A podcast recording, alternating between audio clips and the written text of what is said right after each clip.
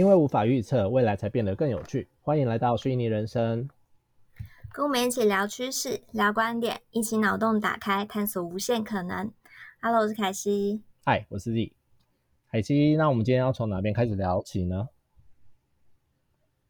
嗯，我觉得我们上一集的话聊到了，呃，我们对于加密货币的看法。那其实最近。发生了非常多的大事情。那我觉得在五月的时候有一个嗯比较显著的事情，对，真的蛮多的。就是中国大陆那边他们有一个蛮大的呃事件，然后影响了币币价的波动。那也是让比特币在五月份的时候回到了一个。哇，大概是前三个月的一个点位，对。那我想说，我们今天可以来聊聊这件事情，对。但是因为可能不是这么多人都知道这件事情，所以我在这边简单的说一下。对，好哦。那其实就是因为今年五月的十八号，在大陆那边突然出台了呃关于加密货币的禁令。那主要的话就是呃中国大陆有三大协会，包含了中国互联网金融协会、中国银行业协会跟中国支付清算协协会，他们在五月十八号联合发表了有关于虚拟货币的声明。那呃，主要的内容就是说，虚拟货币的炒作严重的侵害到人民群众的财产安全，而且也扰乱了经济金融的正常秩序。那接下来呢，五月十八号出台了这样子的一个声明之后，那在五月二十一号的时候，中国的呃金融稳定发展委员会他们就发了另外一个声明，表示要严厉的打击比特币的挖矿跟交易的行为，以防范金融的风险。哦。但是说实在话，这两个禁令出来之后，比特币的价格真的是应声下跌。在那个呃呃，Coin Market 上面看到，就是他们的价价格的下跌幅度超过了六趴，然后最低点的话来到大概是三万零一百美金左右，回吐了这三个月的涨幅。那刚我看了一下，现在回到三万六美金的价格。其实，在这一次的一个下跌，其实造成了一个嗯市场的恐慌情绪达到非常高。那令，你对这件事情有什么看法？简单讲一句，就是反正中国在打压加密货币的这个整个投资市场嘛。对。然后，嗯，我觉得，我我觉得，就就一个市场，呃，怎么讲？一个币圈小白的的角度来说，以前我也就知道，就是过去其实中国的中国大陆就曾经做过类似的动作，针对加密货币的这个投资市场，但是。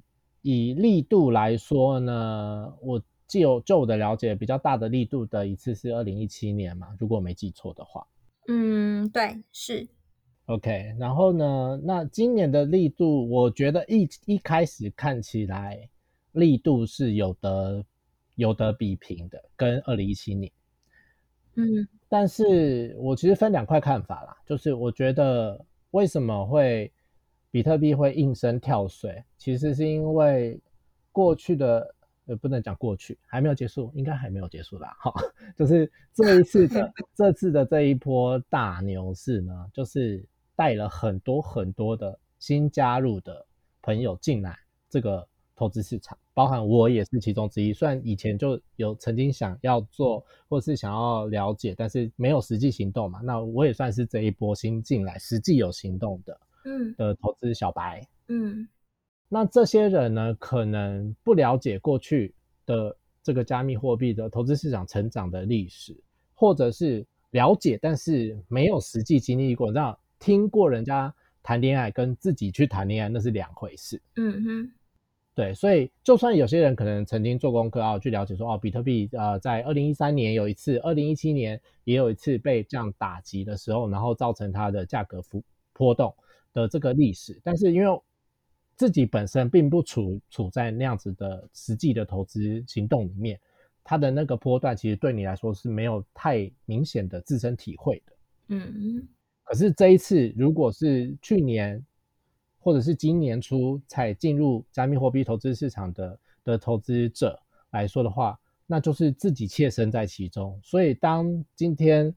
比特币几乎腰斩，从六万多、六万四、六万五美金，直接一慢慢下几坡，然后最后拉到三万出美金的时候，那等于就是腰斩。所以，嗯，我觉得会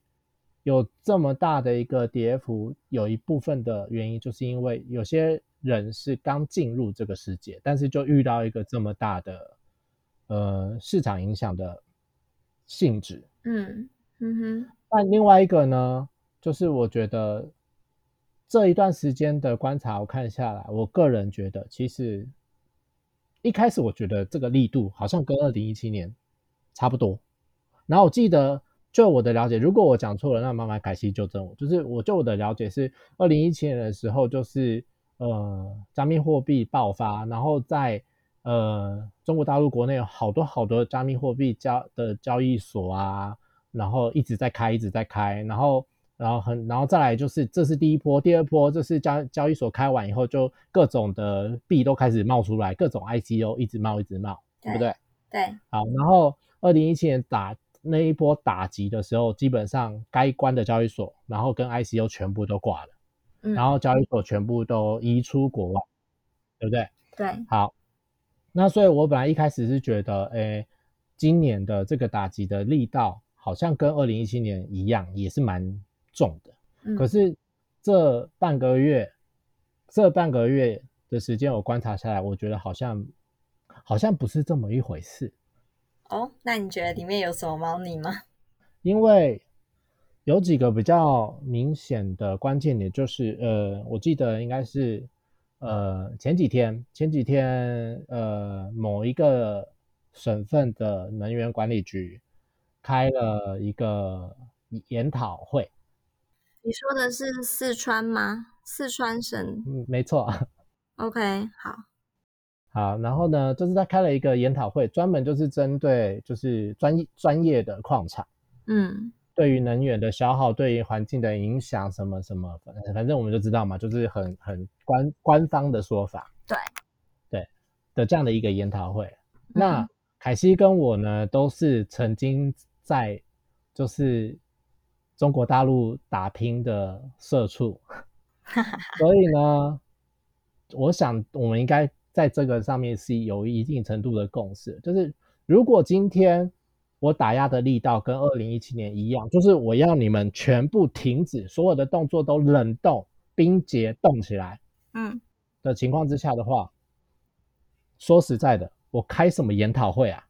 嗯，我要我我如果要你收起来，我要你矿场全部都关起来，我不管我是要你停止，或者是我要把你的矿场或者是这些矿场里面挖持有的这些，不管是哪一种加密货币，全部都收没收，都充公，嗯哼，我还跟你开什么研讨会？嗯嗯嗯哼，所以当官方后面处理的方式是这种比较软软着陆的的处理手法的时候，我就觉得，哎，好像没这个力道，好像没有二零一七年来的那么强，嗯好像后面是有一些故事性的。嗯哼，嗯，嗯，这是我这是我个人的想法。对，了解。嗯，在这件事情上面，我跟你的看法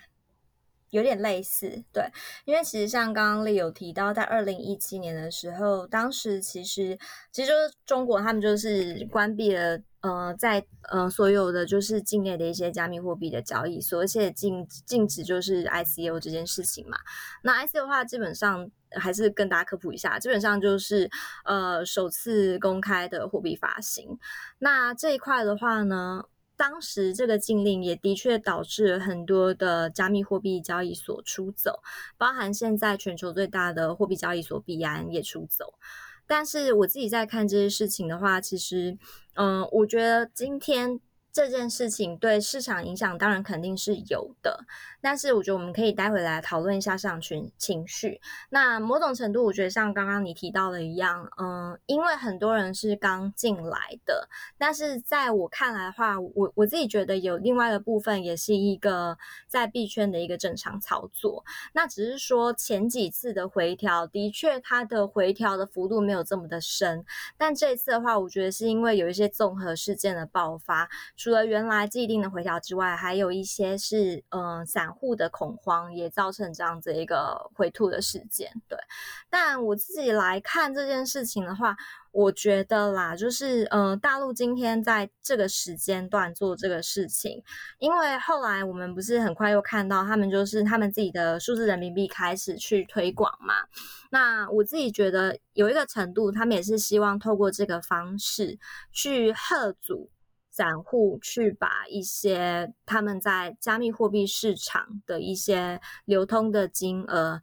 拿出来，然后重新的投放到国内的市场，这是一块，去支持数字人民币。那另外一个部分的话，就是因为现在中国大陆他们一直在推行就是碳权这件事情，而且推出了碳权交易。那加密货币的采矿。这件事情原则上会，嗯，的确会造成非常多的碳排放量。那跟，嗯，北京政府这边的一个，嗯，规划其实是有所抵触的。所以我觉得今天做这件事情，一方面其实也是要去做一个，我觉得有两面啦。一个一个方面是贺阻的效果，但另外一个方面的话，我觉得同时也是，嗯，通过这样子的一个行动，然后去拿到一些，嗯。拿到一些，嗯，拿到一些资金，我觉得是这样子，就是其实是两块，所以它并不是要确实的去打压这个产业，那只是说要通过这样的形式，第一个是让市场上有一些钱可以回流，那在第二部分的话是通过跟矿产的协商。达到他们一个呃碳权，就是呃跟他们后续的政策有关系啦。那另外一个部分的话，可能就是想要从矿产那边去得到一些别的嗯别的利益，对 对。那我我自己是觉得，就是在市场的波动上面的话，嗯，我觉得这次的交易。的跌势，其实像刚刚有讲到，就是永远都有这样子一个市场波动。但是我认为这样子的一个市场波动影响，我觉得现在的影响已经到，嗯，已经到了尾尾声了。就那时候这个资讯出来的时候，其实我那时候还在想说，应该会跌到三万块以下，哎，所以这次没有跌到三万块以下就止跌，我觉得还让我蛮意外的，对。对，然后再来还有一块是，我觉得这次的力道虽然它影响还是在，可是可能因为这两年其实越来越多的，就是包含像呃美国那边呐，华尔街那边有非常多的巨金一起加入这个市场，所以我觉得某种程度来说的话，就是这个市场它的稳定效果有变得更比以前它的结构更更强韧了一点。嗯，对啊，嗯嗯，它的基础变得比以前更。深厚了，应该这样讲，更稳固了。因为大的、大的，嗯，盖房子来说的话，以前的散户可能就是小小条的一条条的钢筋，可是这些大的巨金或者是这些机构进场以后，他们就是一条一条的大的钢筋，所以这个基础就会变得更深厚、更稳固。其实这个我觉得有好也有坏啦。嗯，怎么说？你觉得？就像你凯西刚刚讲到的。你本来预期这一次的回修回调可能会跌破三万块美金对比特币。对，对。其实过去这段时间，我的的经验值，市场小白的经验值跟心情呢，就是一直一直在变，一直在变化，每天都不同的变化。你说你的经验值在变化吗？经验值当然要变化啊，要。要投资，就要学习，要成长，哪怕是一天长一点点。你你说你那时候也这么很慌，你说实在话，心情跟心 心态也每天都在变变化。我第一次我第一次经历的波段是在，呃，我想想看哦，就是我记得没记错的话，应该是在三月份吧，就是呃，美国美国政府就是放出消息说要。呃，对加密市场，呃，加密货币市场科重税的这个消息的时候，那个时候比特币有下跌了一波，嗯，然后就连带连带带动所有其他的币种也都下探了一波，对，那是一个比较大，对我来说一个比较大的的的涨跌幅的经历，嗯，然后确实是慌的，嗯，然后呢，可是这几次下来，其实这一次这一次的呃，因为中国大陆的这个的的政策的这个动作，然后造成比特币下修，然后连带再加上其他各种加成因素的影响，然后让它继续往下修的情况，我其实是还蛮期待它 跌破三万美金的。哦，你想要再加码吗？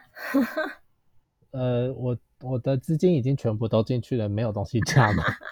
可是就是因为我会期待，其实它回收的时候可以把一些心态或者是心术比较不正确的、非常非常短线的的投资者，嗯，不管他是。新加入市场的小韭菜或者小白，嗯，或者是哪怕就算他是已经在币圈打滚很久的的的金鱼都好，不代他在这个市场打打滚久了，不代表他的心态就是正确的哦。嗯哼，所以我觉得这样子的的回修回调的时候，可以把这些的人清理，这样子心态比较不正常的人清理掉。嗯，就是短期投机者这样，嗯。对我其实还蛮期待这件事情，因为那当然了，每个市场、每个投资市场其实都有做短线、做长线的人，然后短线里面也有非常极度呃极端的操作者。那但是当一个投资市场如果这种做短线或者是非常极端的做做多、做空的这种操作者存在的比例过大的时候，其实对这这整个投资市场来说是一个非常不健康的状态。嗯。对，所以，我我其实那时候还蛮期待它可以拉到一个幅度，可能拉到百分之六十六十五、百分之七十这样的一个跌幅。嗯，我记得这样最多来到可能就是百分之五十多、快六十的跌幅。对，对，然后就可以把这一项一一些类似这样子投资心态的人把它清空出去，这样对整体的这个投资投资市场来说，加密货币的投资市场来说，我觉得相对是比较健康的一个。一个一个过程，嗯，了解，我也是这么觉得。就是，呃，其实那时候在价位来到快，呃，那时候是六万四吧，六万四五的时候，其实那时候很明显的。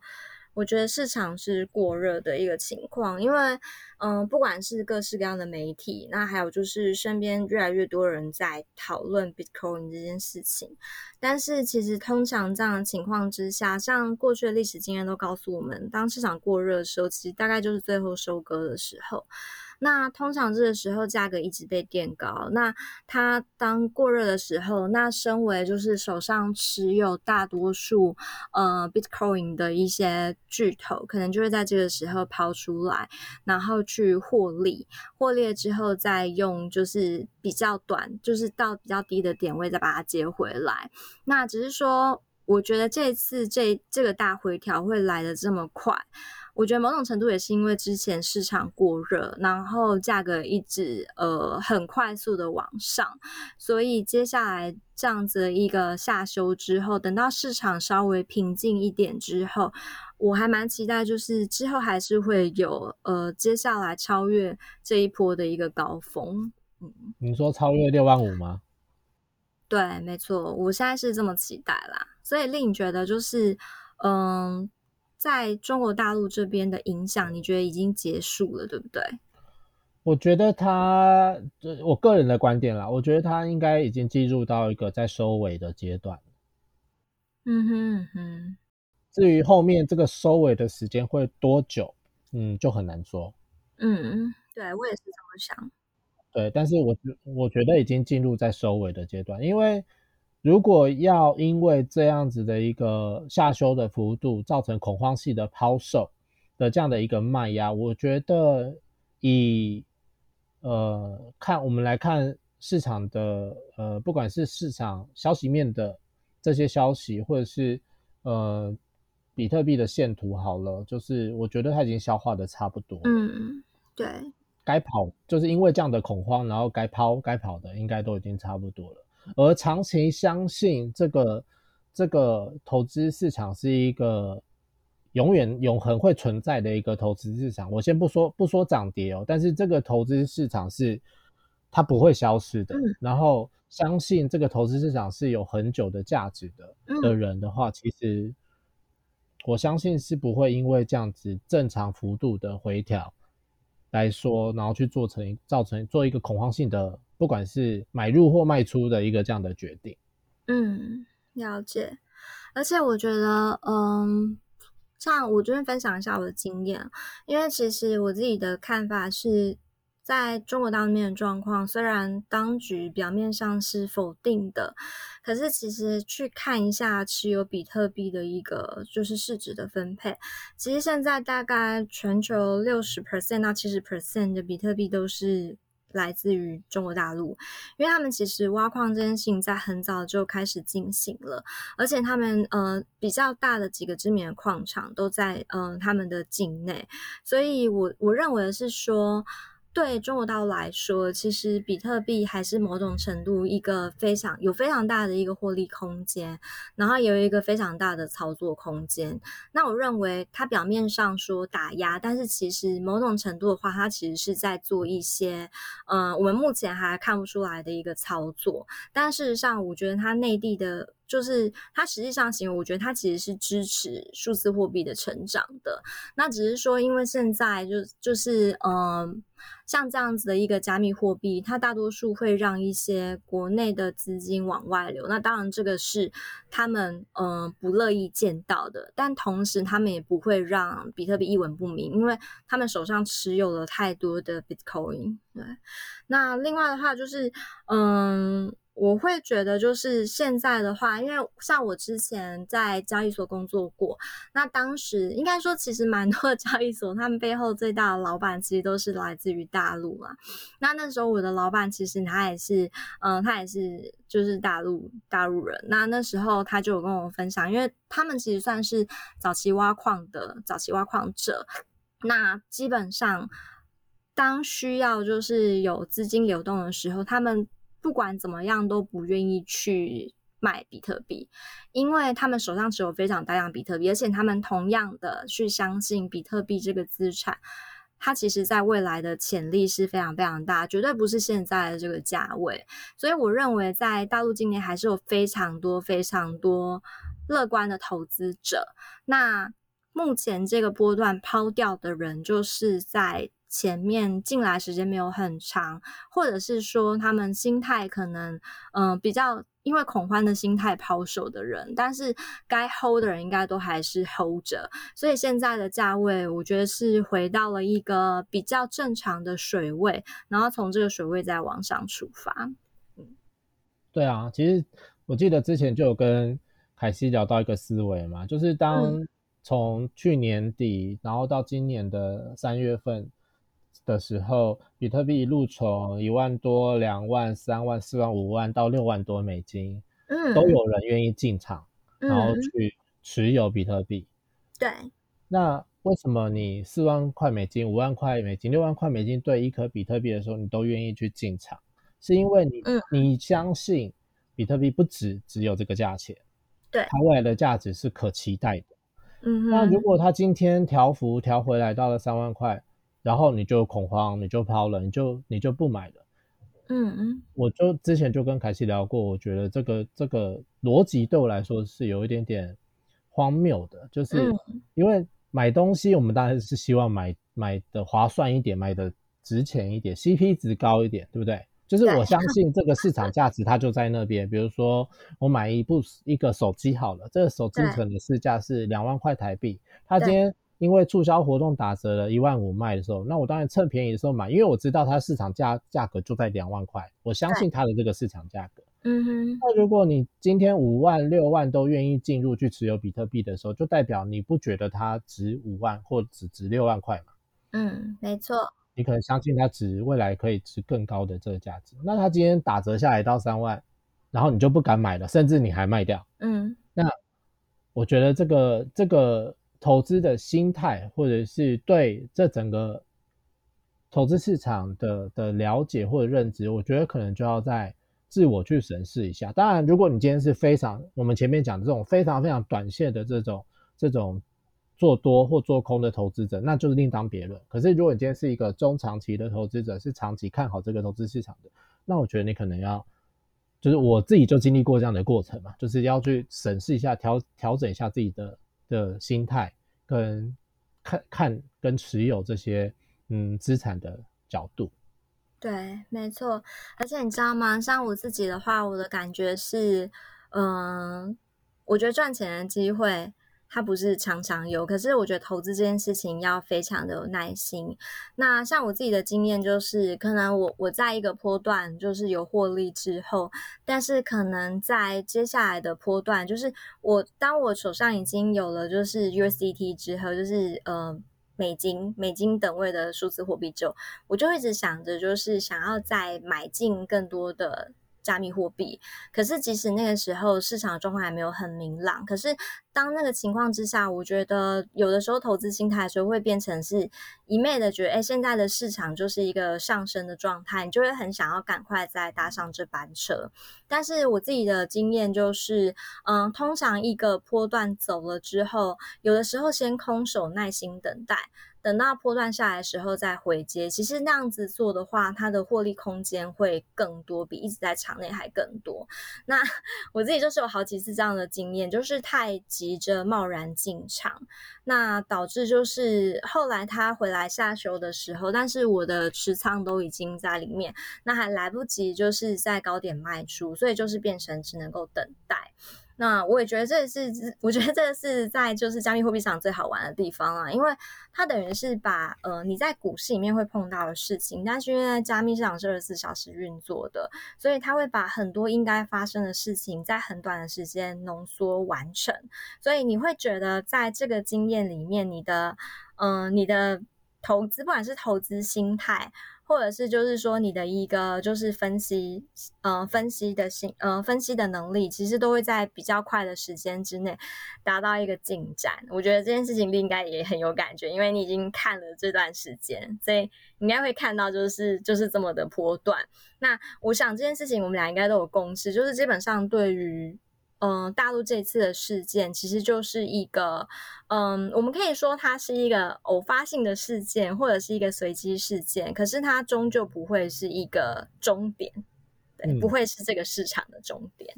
嗯，我觉得就像凯西刚刚讲的，其实我现在有一件事情是，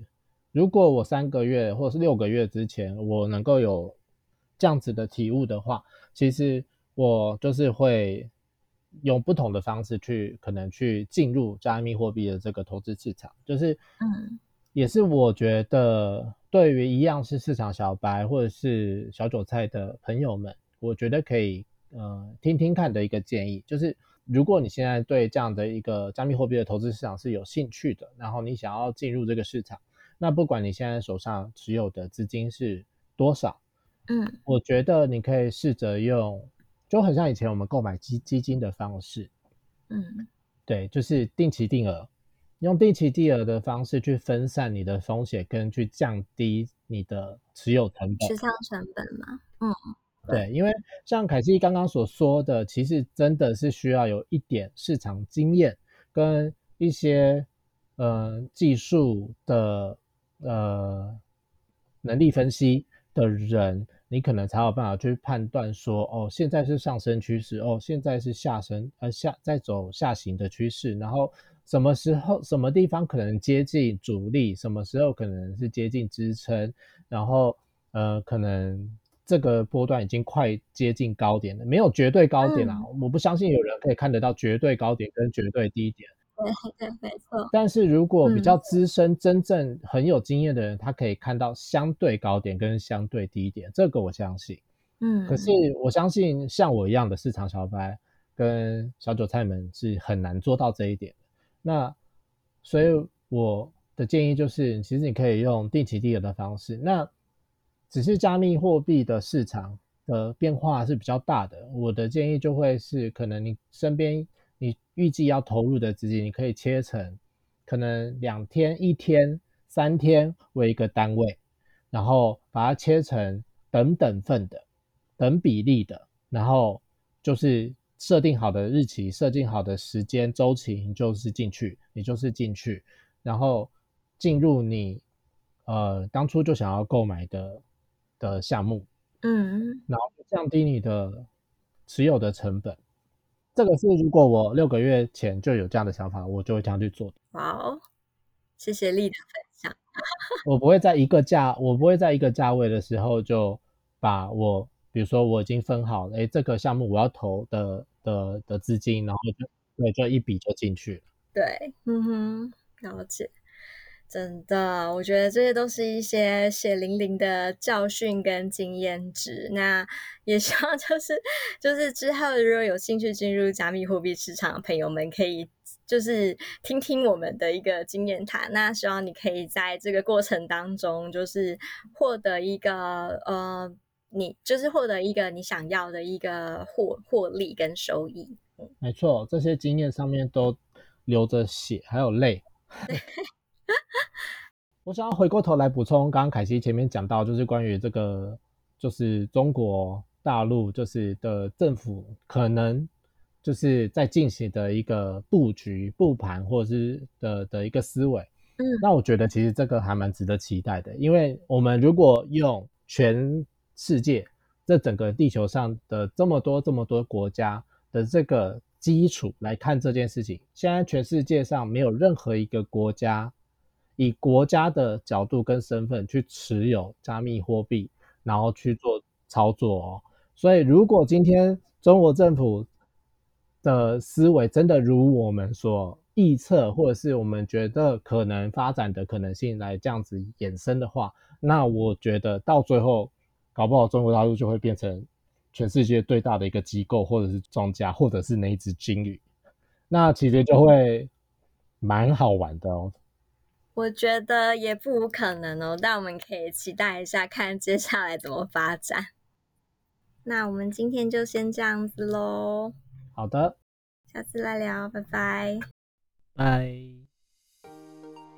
这是一个不止讨论虚拟货币的频道，我们不专业，但我们分享真实的经验。我们聊趋势，聊观点，也聊一些有的没的。虚拟人生，我们下次见喽。